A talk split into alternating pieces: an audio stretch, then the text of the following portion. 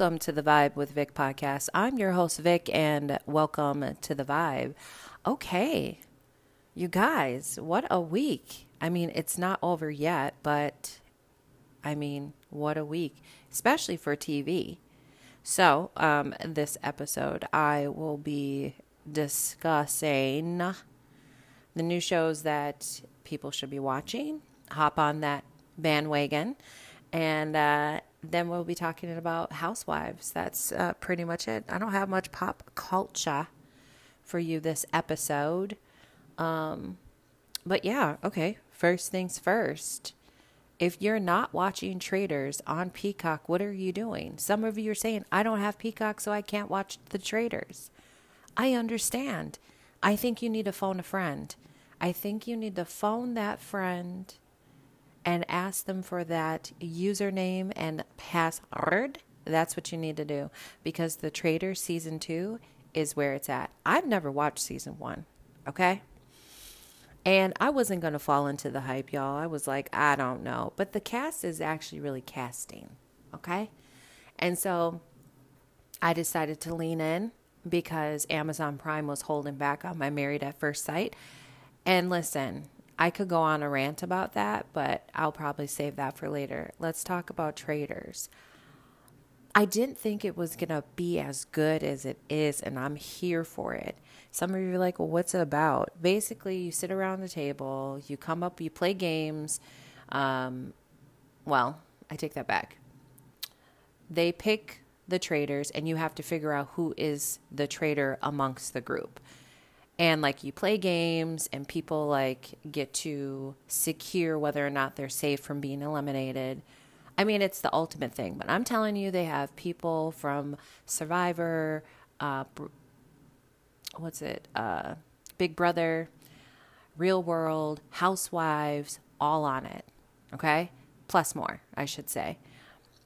Love Island, yep, mm-hmm, because they have Bergie on there. I don't understand why they have Bergie on there from Love Island. I mean, this man barely has a backbone, but they put him on here. But, you know, in the first three episodes, he has uh, survived. Spoilers, spoilers.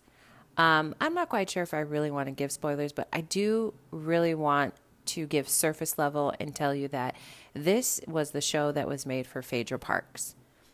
It really was. I know that she has dipped her big toe on Married to Med. We have not seen a man because he doesn't, I, I hate to say it, but he doesn't exist in my book. Um, she's a former ATL housewife. I mean, this is where she, I feel like she's comfortable. She was great in her Ultimate Girls Trip. She has a great personality. Sheree from the Housewives is on here too. Let me tell you something. There has always been something about Sheree that I have not really liked. And when I say this about her, she has really good one liners, but when she gets placed under pressure, she falls short and she becomes very wishy washy. And you see that in the first three episodes of this show, right? Like if you feel, oh, I forgot, they have people on Drag Race on here too. It's like a good mix of people. Then you have Larsa from Miami, and she's on here with Marcus, and it's like, did she really write in the contract if if you're going to put me on traitors, you need to put Marcus on traitors? It sounds like they are just attached at the hip. I, I don't have much to say. You got Tamra from Housewives on here too. You got a lot of Survivor people, a lot of Big Brother people. And wow, like I can understand why people want Survivor and Big Brother because they will stab you in the back. Don't fall asleep at night. You might wake up with a pillow over your face. That's how crazy this show is. But we're 3 episodes in. It's super it's super good. It's I mean, I recommended on Facebook to watch Traitors and also to watch The Trust on Netflix, but if I had a choice, I would tell it to like if you guys had to select and you're like, "Oh, pick one." I would say lean into traitors. Just lean in to it. Okay. The Trust is really good too on Netflix. Um, wow, there. I mean, and these are just random dandums. Nobody you know, um, and it's all about winning a good amount of money, and you got to figure out who deserves it. And they have people from all walks of life. and they have to have discussions and they have to trust each other and they how do I explain this? So every time that they meet with the host, they have to say whether or not they want to eliminate somebody. But before deciding who they want to eliminate, they have a conversation with each other, being like, We want everybody to win this money and divide it at the end. Well, okay. We all know that it gets messy, right? Because you don't know these people from from anything. so it's like these people are brand new. You don't know them. So you pretty much have to trust them and what they say in their word. And things just start falling apart. And when I tell you there's a couple of crazy ass people on here, like when I tell you that there's at least one cast member on here, that if she shows up, and it's a she, if she shows up on a 2020, an ID special, a snapped episode, I wouldn't be surprised. Next level crazy, okay? Like, you know how you can see people's crazy in their eyes? A good friend of mine, Angie, taught me this. She goes, If you want to see if somebody's crazy, just look into their eyes. That has never left me, okay? And when you watch these television shows and you see these people go off on some shit and you see the crazy in their eyes, uh huh, this lady is next level, okay? What is what's one of those shows on Netflix that we used to watch Jailbirds back in the day. You know, I'd be like watching prison shows. I don't know why. It's also like all walks of life, right? So yeah, the trust is good. You'll want to body slam a couple of people for sure. But I, I like the concept because I wasn't really into like the circle, you know, I wasn't into that.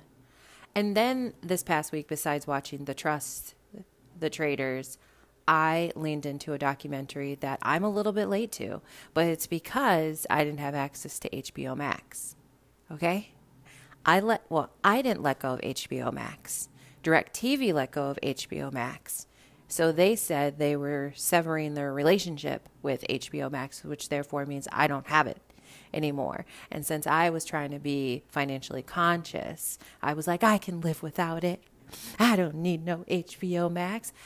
Bitch, when I fucking tell you that I need HBO Max in my life, that when I decided to turn my back on HBO, HBO decided to start throwing out a bunch of great material. And I'm like, why would you do this to me? Why would you? So, anyways, long story longer, started watching the documentary Murder in Boston. If you have not, it's only three episodes. Okay? Three episodes pretty much 45 minutes to an hour long for each episode. And it is a wild ass story. When I tell you, you couldn't pay me to go to Massachusetts, you couldn't pay me to visit the city of Boston because, nah, nah, fam, it ain't for me. It ain't for me. Mm, nope. And I knew when I was watching this, I was talking back to my television because y'all know I like to talk back to my television. That was like, this was the case that changed the trajectory. I love that word lately of the climate in Boston. Hands down. Okay, it is about a case. Murder in Boston, it's about a case between um, a husband and a wife. And s- something happens between them. And it just, you know, the blame goes to one person, and then we are just going down a path. And we finally become, we come up with, you know, an answer. But you have to, like, they go in depth with the history of it. It is layered, it is good, it is something that I believe everybody should watch. Um, just to, because it's one of those cases that I feel like because I'm going to be 42 pretty soon. Um, it's one of those cases that like you kind of remember, but it wasn't really talked about, but it was talked about. You know, like there's a lot of cases out there be like, I remember, like I, uh, that's kind of like this case. So watch Murder in Boston. I mean, I'm coming through with it. Also, in February, Love is Blind is coming back on. Love is Blind, everybody. You know I'm pulling up. You know I'm going to be coming to you guys, letting you guys know. I'm going to need some of you to embrace Love is Blind. I know some of you like to say, hey, I'm going to wait a couple episodes. I want you to tell me if it's good or not. I'm going to be here right with you, okay? I'm going to be holding your hand through this process. Uh, some of you, I've been holding your hand through this process this whole time. I just need you to hop on that bandwagon at least once. At least once. And I understand, I understand the last couple of seasons haven't been doing it. But they've always given me something to talk about. And I'm going to continue to talk about it. Don't give up. Don't give up on the mess. We can't do that. We can't do it. We can't. We can't. All right. Um, that's what I have for what you should watch, what's coming up. I don't think I've missed out on anything, so I'm going to take a break. When I come back, we're going to talk about that Salt Lake City reunion. Stay tuned.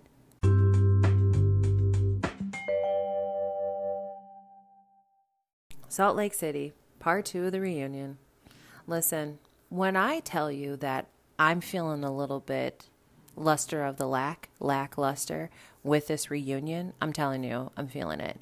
Because here's the problem, okay? And I know last time I was discussing with you guys about Monica and and all these and you know my theories with like Heather and stuff like that and her stylist or whatever. They are not allowing Monica to speak. They're really not. And let's before I start really get into it, let's just pull up to the fact of the matter that the reunion was filmed well before the finale was actually filmed. I think I'm going to say a healthy 3 weeks, okay? Healthy 3 4 weeks. So they have the reunion, they discuss the things that haven't been revealed yet on the finale. Viewers watch the finale. Then, because we are the viewers that we have been, because we are the viewers that love to do our own digging, because within the pandemic, we all became investigators. Let's keep it a buck, a beam, and a ben. When you're stuck inside your house, what do you do? You Google. You start going through the internet. You start reading things. And that's exactly what we did with this whole situation. Okay? So we watch the finale. Viewers start, you know, finding things. And then Heather's hairstylist comes out with some things because, you know, Monica started talking about her. And then everything that we're finding out after the reunion is things that were revealed on the reunion. So now, when we're watching the reunion and everybody's pumping it up, saying, Oh my God, you know, you will get answers to the questions that you. No, we're not, because it's everything we've already found out. Now I have questions to the answers that were revealed. Like, and I talk about this with friends and people who love this or have been watching. I don't necessarily say we all love it because all of us are a little bit exhausted of it, not to lie. But when we talk about this whole thing, one of the things that consistently comes up is like, how are these ladies so upset with an internet troll? And they're putting it all on her. The fact that Heather doesn't ever want to take responsibility, and I like, don't get me wrong, third part has not been viewed yet. And so when that third part comes out and they asked Heather about the black guy, I bet you bottom dollar she's still going to lie because that is one of my things that I'm having a hard time with. Number one, we're so upset with Monica who sat up here and became an informant to take Jen down. And I understand the whole thing about stalking and all that stuff that they get to deep dive in and part three that things that were revealed after the finale, right? But why are all these ladies upset with Monica taking down Jen when they knew Jen was guilty from the beginning? Like you have Meredith over here. She graduated from law school. You trying to tell me she didn't look up that affidavit affidavit and didn't read it? You it's like it's like what do they call that? Um I forgot the same, but she's doing it on purpose. So she really wants to be blinded by what was really in her face. Like you don't want to believe what's really true. And I think that was fair for Meredith and I think that was fair for Heather because Meredith was flip-floppy. As first she was coming after Jen the whole season right before Jen actually admitted that she did it. And then all of a sudden like weeks before when they flew to New York with Jen and Jen stood in front of the judge looking like a straight clown with her friends behind her and said, I'm guilty. Because she agreed to a plea deal. That, like, that, those are the things I just don't really understand. And Heather, I think Heather and I think production knew about this the whole time. You trying to tell me that there's a lot of people in Utah that apply to be housewives and they just decided that Monica was the person just with that letter that she sent? Like, okay, I'm I'm kind of believing it, but not really. You know what I mean? So you selected Monica, you knew what Monica had, and you're trying to tell me that y'all didn't do your due diligence in the background? I smell fraudulent activity. That's what I smell. A lot of things are not adding up. The math ain't mathing to me, okay?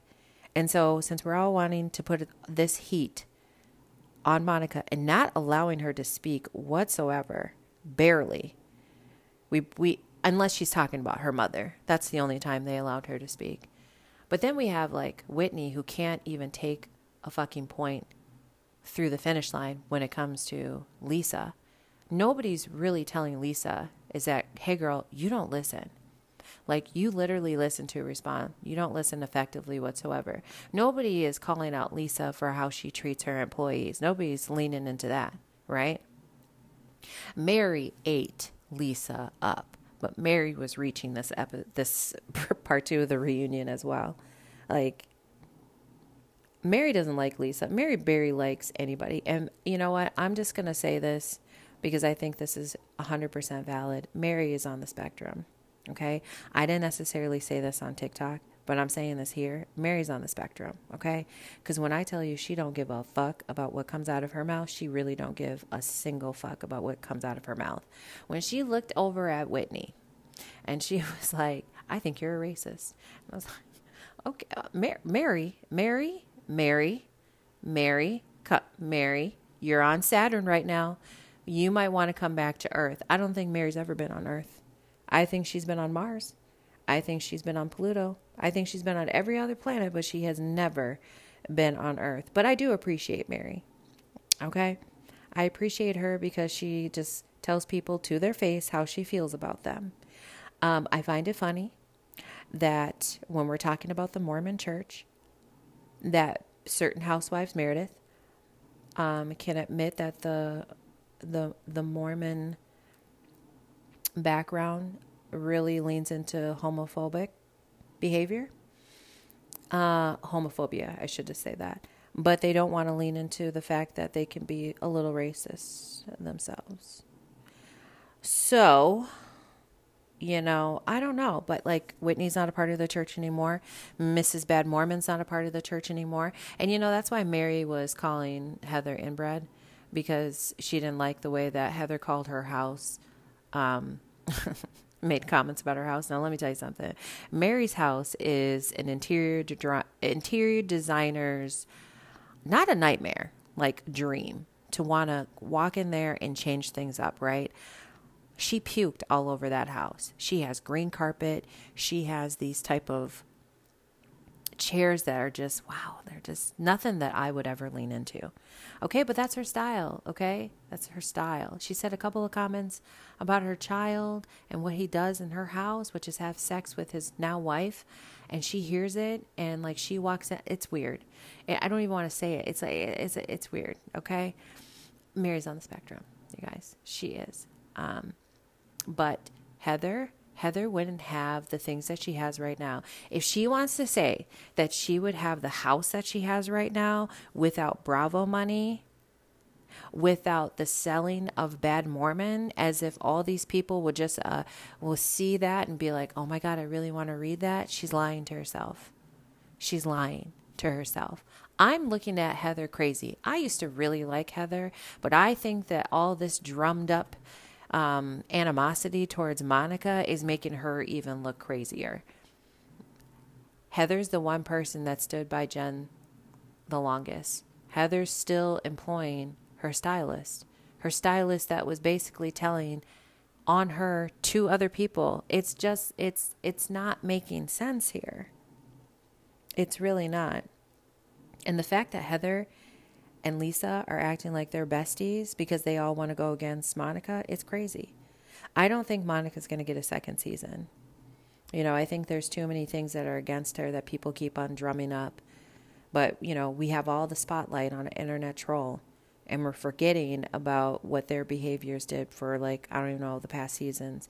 And Angie, Angie and her validation, like stop looking to Meredith for validation. Remember that's your op. You don't like Meredith, so why are you looking to her for validation? Why are like I, I don't know about Angie. I mean, I started not liking her and then I leaned into liking her and now I'm just indifferent about her. That's what I'll say. So, how am how am I feeling about this reunion so far? After watching part 2, lackluster. Okay? How am I feeling about where this is going to go for the next season? Um listen. There's a couple of rumors out there and this is a little bit of a side note. A couple of rumors out there they're saying some hot take they're saying that you know production knew all about like vpr and that whole scandal and they drummed it up. If we ever come up with if it's ever revealed that production and executive producers took a a, a, a quick pivot to drum up these scandals to make ratings increase i mean the future of reality tv is in trouble i feel like the the future of reality TV has been in a weird space because a lot of people are like, reality TV is not really reality TV, it's really scripted.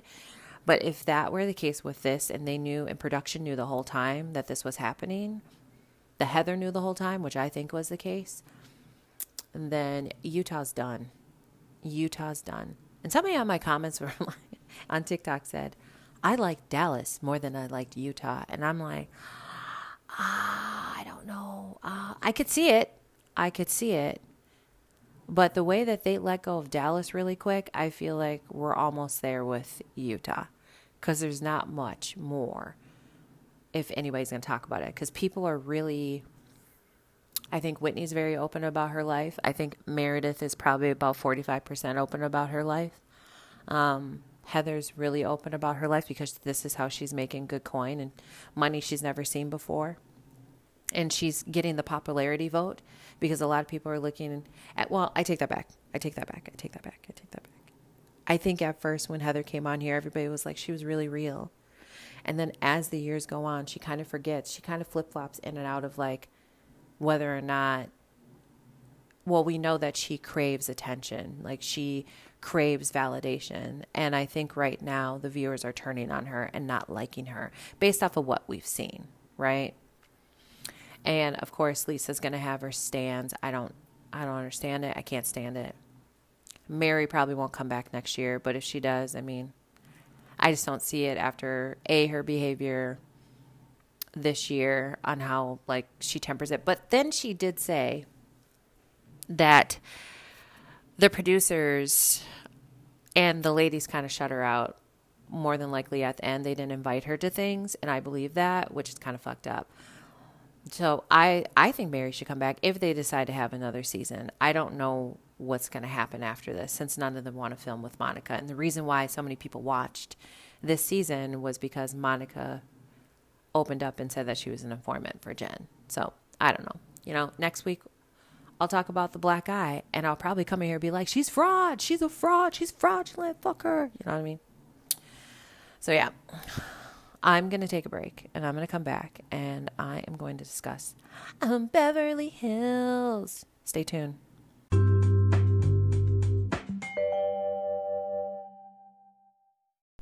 Let me tell you something. Beverly Beverly Hills has had us on a roller coaster all season, okay? We've had a lot of highs, we've had a lot of lows, we have some midpoints, okay? Um, and the lows are just like making us cry. Those are the lows. Like just pulling at our heartstrings the way that Kyle pulled at it last episode. But let me tell you something them heartstrings are intact after this episode. Okay? So Kyle got a pass last week because we all now understand like why she's going through the things that she's going through due to her friend. But she pulled up this episode at Sutton's house and she looked into Sutton's refrigerator. And of course, she had a comment on how Sutton's eating habits are. I have never seen a cast member discuss somebody else's so called esophagus, so called past eating disorder when they, in fact, have mentioned that they battled with eating disorders themselves. You would think that they would have a special place in their heart for people who have battled with the same things that they have. And that's not Kyle, because Kyle really doesn't like Sutton. And I hope that that is brought up at the reunion. That, you know, Sutton still thinks that there is a bright, shiny light at the end of the tunnel with their friendship. And I'm telling her, Kyle does not like her whatsoever. But you know what Kyle did? Kyle fucked up.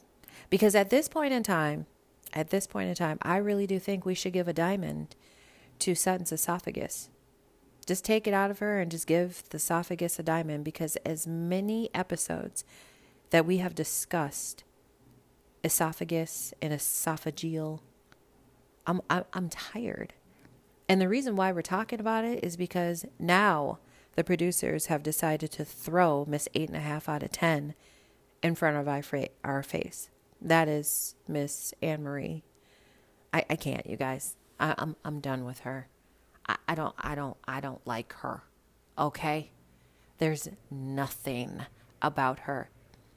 When she stands up and she wants to talk to everybody, when Sutton's trying to, you know, confront her about the things that she said behind Sutton's back at Kyle's event last week, she says, I have critical thinking skills. So you basically told everybody else at this table that they're dumb. And next episode, you're going to say that that originally came from Crystal. I'm done with her, you guys. Miss eight and a half out of 10. Miss eight and a half out of 10 wants to come at everybody else let me tell you something. Kyle gassed her up a little bit too hard. Kyle gave her maybe one, possibly two agenda items. The first agenda item was Sutton's esophagus. The second agenda item was Crystal because people think that Crystal is a weak link, and I understand. She's she's a quiet person, okay? I think she thinks about how this is going to make her husband look. I think she thinks about how this is going to make her look. I think she thinks about her businesses and all that in the background. And I think she doesn't want to taint that. So she's like, let me just hear what people say and then have some great confessionals. But let me tell you something Miss Eight and a Half out of 10 has woken up the sleeping bear out of Crystal, and I love to see it. You know, when Kyle's like, you don't call somebody a bitch at a black tie event. I'll call somebody a bitch whenever I feel like it. That's how I feel. You know, when you're saying there's a time and a place when somebody is a bitch, I think you need to call somebody out when they are in that moment so they understand why I'm calling them a bitch. That's how I feel. But Kyle's over here, she's just shocked like, how can Crystal say that about Anne Marie? I'm sorry, Kyle, you forgot to phone a friend. You forgot to call your friend and tell her, hey, guess what? Sutton's tired of your shit and she's planning on, you know, confronting you when she sees you. She didn't even give her so called friend, air quotes, a heads up about it. She didn't. Kyle was even exhausted of it by the end of the, sh- uh, the episode, I should say. She was done with it because she heard what Sutton said and she was like, okay, I got to move on from this myself. But she never phoned a friend and told her about it. You know, it's really interesting to me how people like, you know, all of us have a hobby that we're really passionate about, right? And sometimes sometimes you can go on a tangent about that hobby with somebody, but the or a whole group of people. But the one thing that some of us are very aware about is that we read the room. When we feel like people are not hearing us anymore, and that's for people um, that are self aware, they stop talking about it and they just keep it moving. They keep it short, they keep it sweet, and they keep it moving. That is not Miss Eight and a Half out of Ten. She doesn't do it. She doesn't do it, and I think she um, compensates because she doesn't get the attention at home. Because if you were married to somebody that literally said that you're an eight and a half out of ten, and if you married somebody that sat you down and basically said, "Here's the list of ladies that I've slept with," I don't think I would really feel like, oh, we, I don't, you know, I don't worry about him. You know what I mean? I don't know why production's doing the way that they're doing because for seven episodes, we didn't see Miss Eight and a Half out of 10. Seven.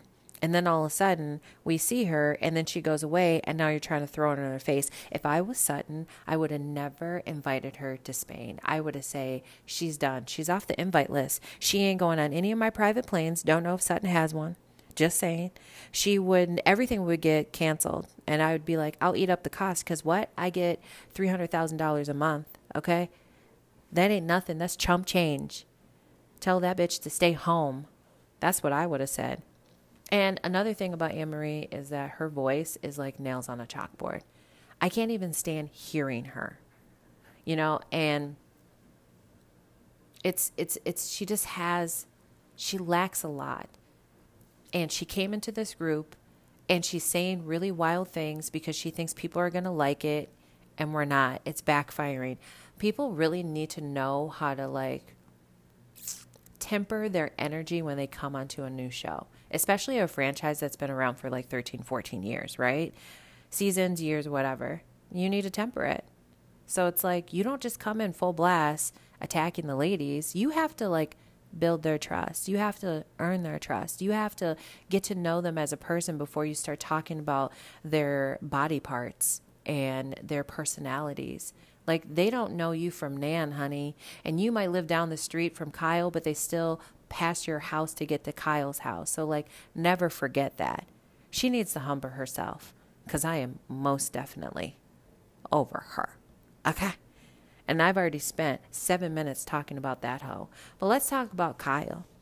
And let's talk about how Kyle Mauricio, where, you know, they went to the Homeless Not Toothless event. And the fact that we had to spend so much time trying to get it right if this if this is toothless not homeless this is homeless not toothless because they got it wrong last year because of kathy it, it, it became a little bit of a light joke and although i was like i'm here for it it got a little bit old by the end of the episode i'm not gonna lie i'm not gonna lie i was like okay we get it homeless not toothless for dorit and if Dorit actually thinks that after one therapy session with her fucking husband, PK, is gonna make him change his ways, she's fucking dumber than I thought. But you know what? If she wants to run on with this narrative to make us think that her and PK are actually working on their relationship and that she doesn't resent the fuck out of him, like, go off, sis. But that man is not trying to change for nobody. He barely wants to change for himself. He can't let go of a Diet Coke to save his life. You know what I mean? Mr. Diabito over there. Yeah, Mr. Diabito over there ain't trying to let go of anything to better his health. Even though I will say, I'll give him credit, he does look like he has lost a little bit of weight. Okay? And the lighting that they are giving him in these confessionals is confessioning. Okay? And I like it. I like it. It's not anything that I'm like pulling my fucking panties down and wanting to do something to PK. It's never like that. Disgusting. Okay. Never a visual like that. But, you know, you got to give credit where credit's due because some of these lightings, some of these lights that are on these shows make people's skin look terrible. Lisa Barlow. I didn't say that. I did. Um, fully admit that. But yeah, like Dorit's really trying to, you know, bring him along with it. I appreciate him so much. You know, like I love me some PK. Like, girl, stop. But I started out talking about Mo and Kyle. When I tell you that the energy between them just doesn't exist anymore, it just doesn't exist. It's not there, you guys. It's done. And it's sad. It's really kind of sad. There's no warmth between them. Um, it's very obvious that it's very the it's cold. It's cold. He's trying to figure out where she's at, and she's trying to give him a taste of his own medicine. Like when she's revealing all these things, like read between the lines, as well as watching this episode, she's saying there are times that he just wakes up and he says he's going to Chicago and he's going to Portugal, he's going to this, that, and the other without even giving her any type of notice. That's a little bit weird. So that lets me know that the communication throughout the years between Kyle and Mauricio hasn't been great and we're seeing it. She's basically revealing to us, like, these are all the reasons why I'm done. Like, I've put up with so much, and they've been together for more than 20 years. Kyle has, you know, birthed how many children with him and has gone along with the ride. And you know what? It's almost like he has taken her for granted in a way where it's like he wouldn't be where he's at right now if he didn't have her family. So did Mauricio play play the long game? I feel like they loved each other. Like I'm not going to sit up here and negate that the fact that the family that they built wasn't worth something. I'm never going to say that. But some of these people out here can play the long game to get what they want. He is dirty, filthy rich. And I heard, I heard you guys that this whole like divorce proceeding, because they're headed there, the discussions about what she gets, it's getting nasty. I heard it's getting nasty, you guys. Like he's probably trying to say she doesn't deserve this, that, and the other. Uh, listen, call. Who do we need to call to put somebody on retainer? Huh? Who's the best divorce attorney in Beverly Hills? I hope she captured them first. Because if there's anything that she can write down is like, he wouldn't have anything he has without knowing my family. Done and done. Gavel down. She deserves it all, you guys. She deserves it all. She deserves 75% of his proceedings. I mean, he they're worth over a $100 million. Kyle has a spending habit. Kyle still is successful. So she'll be fine. I'm not worried about her.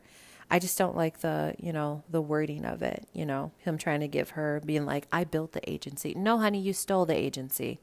Let's not forget, okay? Let's not forget about the lawsuit that was just closed, the $32 million. One. Let's not forget that. She's revealing, you guys. She's letting us know that she is tired of his shit. And when a woman's fed up, we all know. Um, Erika's back. Erika said therapy is expensive and therapy works, and my God, it is working for her. We can't negate that, you guys. We can't. I'm, I, I love seeing it. It's a redemption season. I never thought that it would be on this podcast, being like, I'm rooting for her. I haven't forgotten about her dirty, filthy, nasty husband, Mr. Dementia himself. See, I'm not trying to come at people who have dementia, but that motherfucker, listen, he Erin Brockovich, everybody else. He made her look crazy, and I don't like that. I don't like that.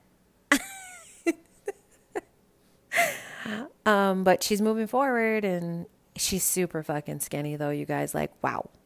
Um, you know, they say that the camera puts ten pounds on, and I don't think the camera, the camera should put more on. Because if she's that skinny with the camera on her, I don't even want to see her in real life. Because that's skinny. Okay? Too skinny for me. While you have Crystal over here being like having issues with her body and looking at all these skinny people, girl, thick is what's in, honey. Thick, get, stay thick, okay? Thick, skinny. That's always been my motto. I think that's uh, it for Bev Hills I think that's it. It was kind of, if you know, up rating. I didn't even rate Salt Lake City. Well, I did. I thought it was a fucking zero. Um, okay, I'll give it a two. Bye.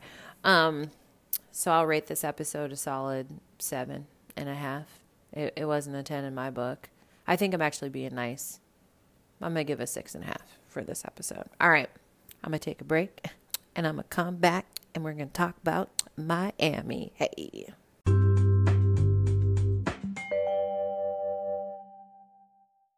Miami, Miami, Miami. It was actually a really good episode this um, past week. I can, you know, I'm kind of going to just talk about every single one of the ladies. Let's first start with Kiki. Let's start out on a high note, right?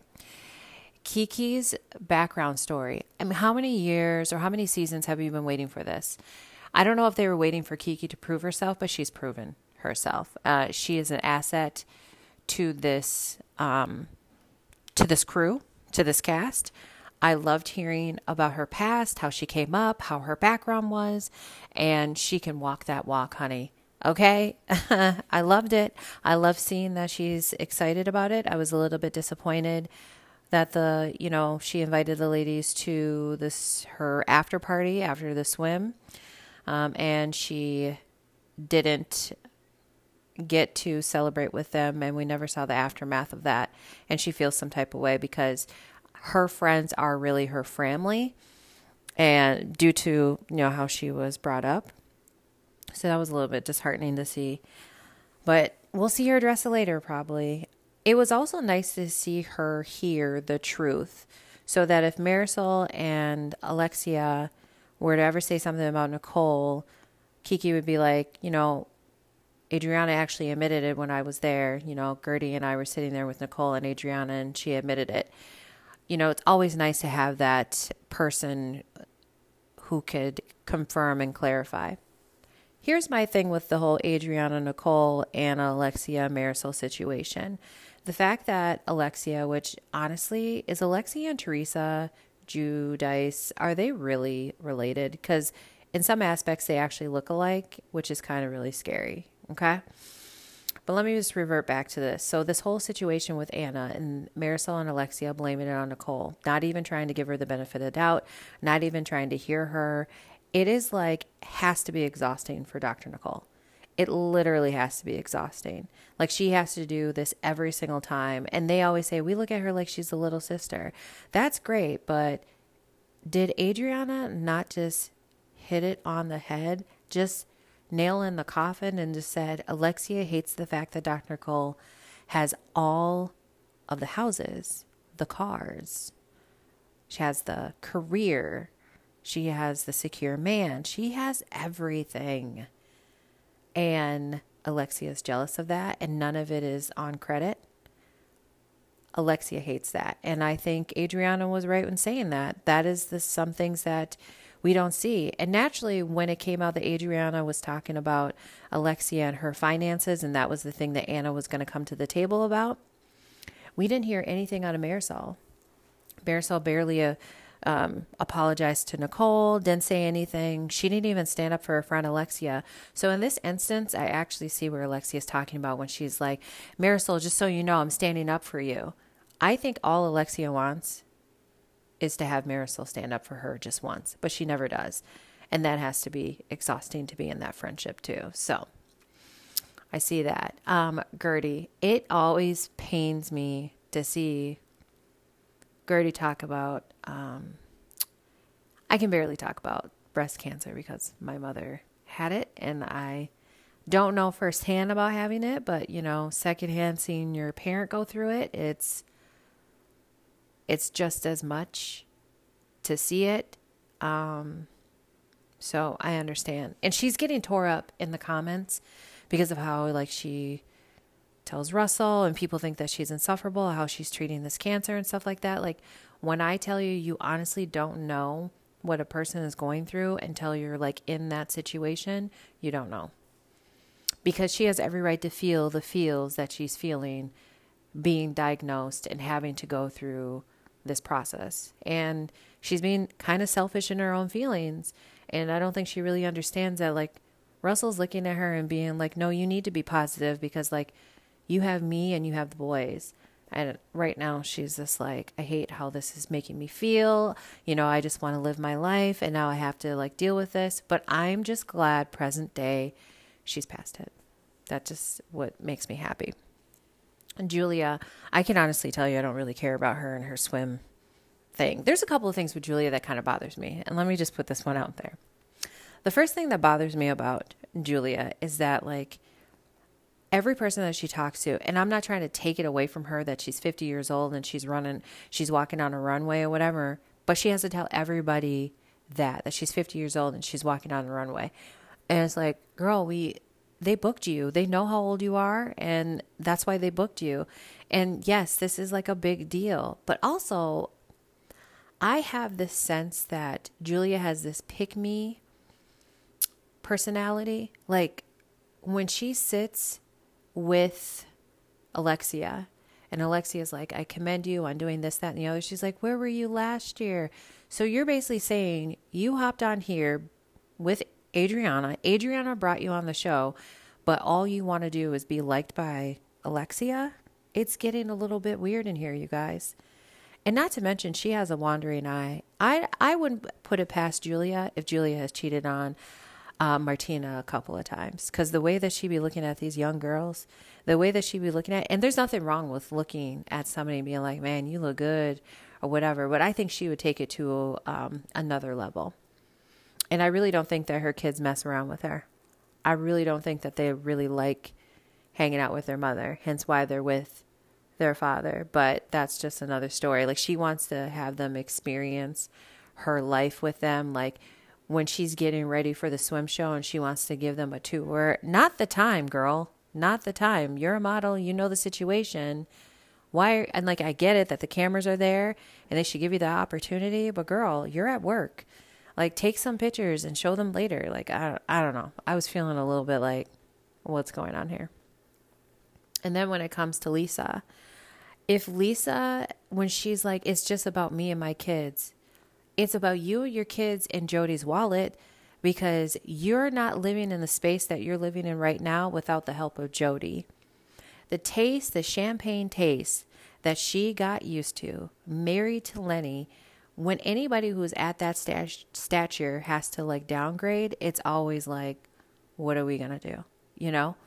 Lisa depends on a man to take care of her and there's nothing wrong with that if you want to depend on a man to take care of you that's not that's that's that's amazing you know i don't really think it's that amazing to be honest because i'm such i'm so independent because i have to be independent and i get it um, but to depend on somebody so much that if they woke up one day and they said i don't want you anymore and you don't know what to do with your life that is just a different story and to add two kids that your husband wanted and I don't know the timing of when he actually sees his children.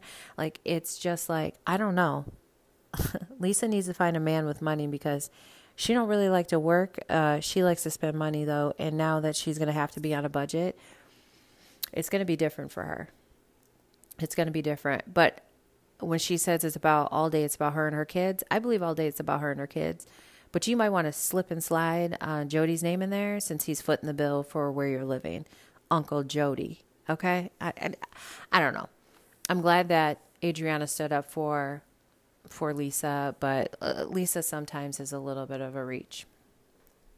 Now, when we lean into Larsa and Larsa and Marcus, and you know, Alexia said like, "Hey, we're gonna have like this Mexico trip, and I'm inviting her down and stuff," and it's like there's something deeper about Larsa and Marcus's relationship that I find very unhealthy. The fact that they, like, he's at work, he's going to be going to Paris for Men's Fashion Week, and she's going to go to Mexico with Alexia and the rest of the girls. So, like, she's like, at most, that's five days that I can be around him or not be around him. And I'm like, okay. But did we ever think about it as like they are so joined at the hip because of how much everybody's against their relationship. Like, where's his friends at? That's what I want to know. Because we haven't seen his friends at all. And maybe they didn't sign off on this. And maybe they're just like, dude, what are you doing? But I haven't seen one ounce of Marcus's friends at all, which is a little bit problematic. Another thing I find very interesting is now that we're seeing her daughter, I feel like she's forcing little things with her daughter, like hug me and make me look good. I don't really like that. But here's the other thing. I feel, do I feel bad for saying this? I don't really feel bad for saying this. Um, when they were talking about the egg retrieval, because she froze her eggs when she was on Keeping Up with the Kardashians, she did it with Kourtney and I believe Khloe, right? But mainly Kourtney. When we, when the footage is rolled, of what Larsa looked like when she was on Keeping Up with the Kardashians, she looks so much better then than she does now. There comes a time when people have to, like, these people who are injecting other people with fillers and Botox and stuff like that.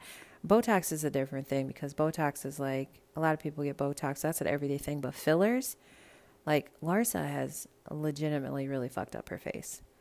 I mean, she looked so much better in 2018 than she does now. Like her face looks.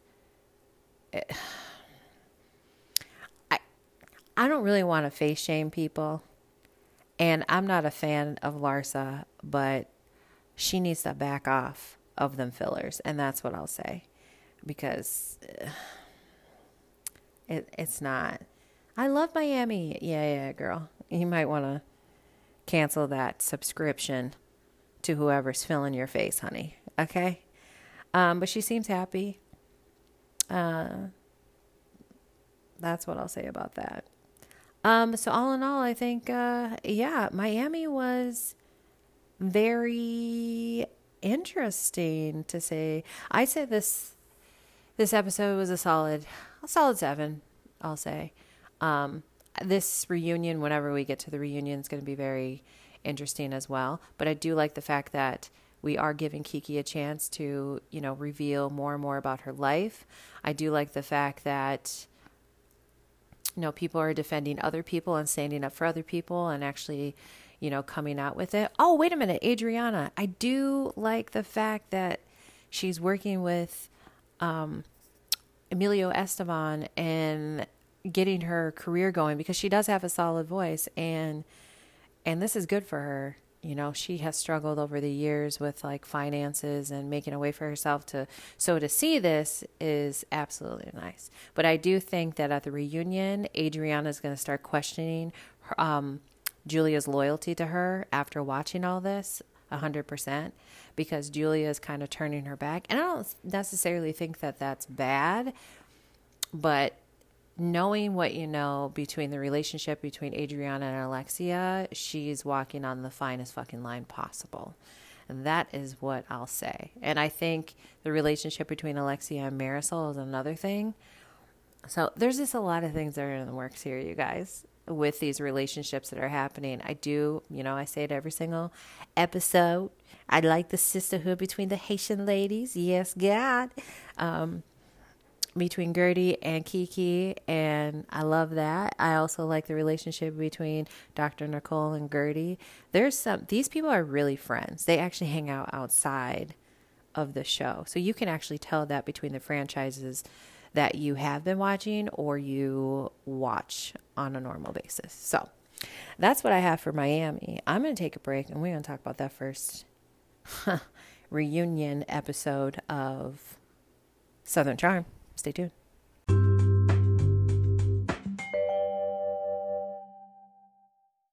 What's a word that a lot of people don't like saying that is really offensive?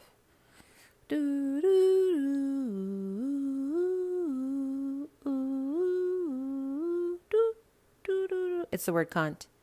People don't like saying the word cunt. But let me tell you who said that word. That was Olivia. You know who she called it? She called Bible banging Betty. I'll see you next Tuesday. That's what she said. And she had every single right to. When I tell you that that self righteous Taylor showed up and thought that she had a smoking gun, a smoking gun to Olivia, when I tell you that she thought so, she did. She thought that she would bring out that deepest, darkest secret that Olivia told her. When I, it's disgusting.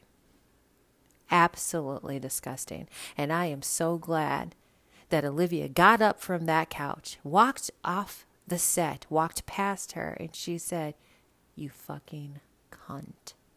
And you saw that face on Taylor? Huh. Taylor looked dumbfounded. But let me back up a moment because that was at the end of the episode. This episode was, well, it's not, well, this reunion, part one of the reunion was very interesting. Like the pivots, honey. We took a strong left. We had a whole fucking self intervention on a reunion that I've never seen before. We started off really light and right. We were talking about Madison, her relationship with her son. We were talking about all that. That was amazing. We even talked, we clicked into JT, who just lives and dies for Taylor. Even like tapped into Leva and stuff, you know. And then we started talking about Shep. Shepherd. Shepherd and his drinking problem. Listen, I heard rumors back in Vegas that he was um, being reckless. And after this episode actually came out, a lot of people were saying he's the biggest dick in the world. Like he is insufferable. He is rude, and some people say he likes to ski. He likes to go down those slopes. If you guys know what that means, does anybody know? Do you want me to tell you what the slopes are? Breathe in, honey. Breathe in. Coco, coco, cocaine. Slopes. That's the slang word word for it. Slopes. Booger candy. Cocaine. So, coco, coke, coke. Um, so he likes to do that from allegedly from what I'm reading all over the place. He is just belligerent when he is at the casino and what this was one of the inc- incidences that happened at BravoCon. He was drunk. People thought he went up to his room. He then came down. He then went back to the roulette table or the blackjack table. They were proceeded to say that, you know, they were going to not give him anything to drink or something something that had to do with the whole setup. And he was like started screaming at them. So basically here's the thing with Shep. He when he's on the reunion and he's telling people that he blacked out and he has never seen himself before and he's really been in a depressed state because after before they started talking about or he started talking about his drinking, we they well Andy brought up the fact how he can't push ladies through the finish line, you know, give them that big O that they all want, right? And you could see it in his face that he's really hurt by that. like it's really affecting him. I mean, it would affect any guy, but I mean some guys because some guys really just don't give a fuck if they give a girl an orgasm. Let's keep it a buck. We got some selfish ass motherfuckers out there. Okay, calm down. Um, so you can see that it was really hurting in his face. He lacks self esteem in the worst way, and I was basically telling you like generational wealth he has come from that. He has passive income because of all his properties, but he doesn't have anything to live for. So he self sabotages. And so when he had Taylor and he's on the reunion saying that he made the biggest mistake ever, okay, well, when she wanted you so bad, you didn't want to take her back. But now that she's moved on, now all of a sudden you want her? Like, what the fuck is wrong with him? This man doesn't know when he's coming or going. But I feel like the way that he doesn't know when he's coming or going is some way where he can go into the deepest, darkest part of depression in the way where it will lead to other things that we don't even want to speak about, right? I also think the fact that Craig and Austin were tag teaming him, not in not in a bad way, but basically saying, you know, we've seen this before. This behavior is nothing new. You've done this and said this about 17 times. This was coming from Craig. And I know a lot of people don't like Craig. I love him and I won't stop loving him. Okay? Um, but when Craig really says things, people listen. And he was basically saying, like, you have to put some action behind those words because you've done this before. And so Andy was like, maybe you should go on a pause. Like, he was kind of hinting at it. What do you think that this means for the show? And Shep's not there. Like, I kind of said that I thought Shep was maybe about 60, 70% there, but I think he's lower than that. Because if you really want to change something, you're going to change. And he doesn't want to change anything yet. He thinks that he can control it, and he's out of control with everything. Like his mind is taking him to places that he can't control. Like he's drinking way too much because he doesn't have anything. He doesn't, like, he has money but it also it leans on his whole family bloodline which is another whole story but whatever. And i don't even want to deep dive into that right? So anyways. And then we lean onto taylor and she talks about this whole thing about mm, you know she needs to be forgiven. She's so exhausting you guys she is literally so exhausting. When it came to the whole thing about Whitney and that thread of her sending him naked pictures and telling him to come fuck her in Nashville, like, because that happened, she was trying to lie to the viewers until Leva called her out and said, I saw the whole thread. And it's just like the lies. You, you can't trust somebody. For somebody who puts her hand on that Bible consistently and looks at viewers and looks at everybody at on the sofa who's very manipulative and very calculated to try to say that she didn't do something because she's erased things, because she's deleted things, because she's done all that, that she wants to like hide her truth, she's going to have a very big issue when she grows up. Like she's already an adult. But when she like gets to that point in her life when she has a midlife crisis and she's like looking to the Lord to save her and the Lord's like, "Honey, we've tried to save you many times. Now you on your own a little bit, right?" Like it's insane. But to do that to your ex-best friend, let me tell you something. There are friendships that no longer exist with me. But if you think for one moment I'm going to go out and take a fucking go on a television, go on this podcast, talk to other people and tell deep dark secrets, that's not happening. That's not a part of the friendship contract. You don't do that. That if you do that, then you're a cunt. I said it. You're see you next Tuesday. Cut, cut, cut, cut, cut, cut, cut, cut.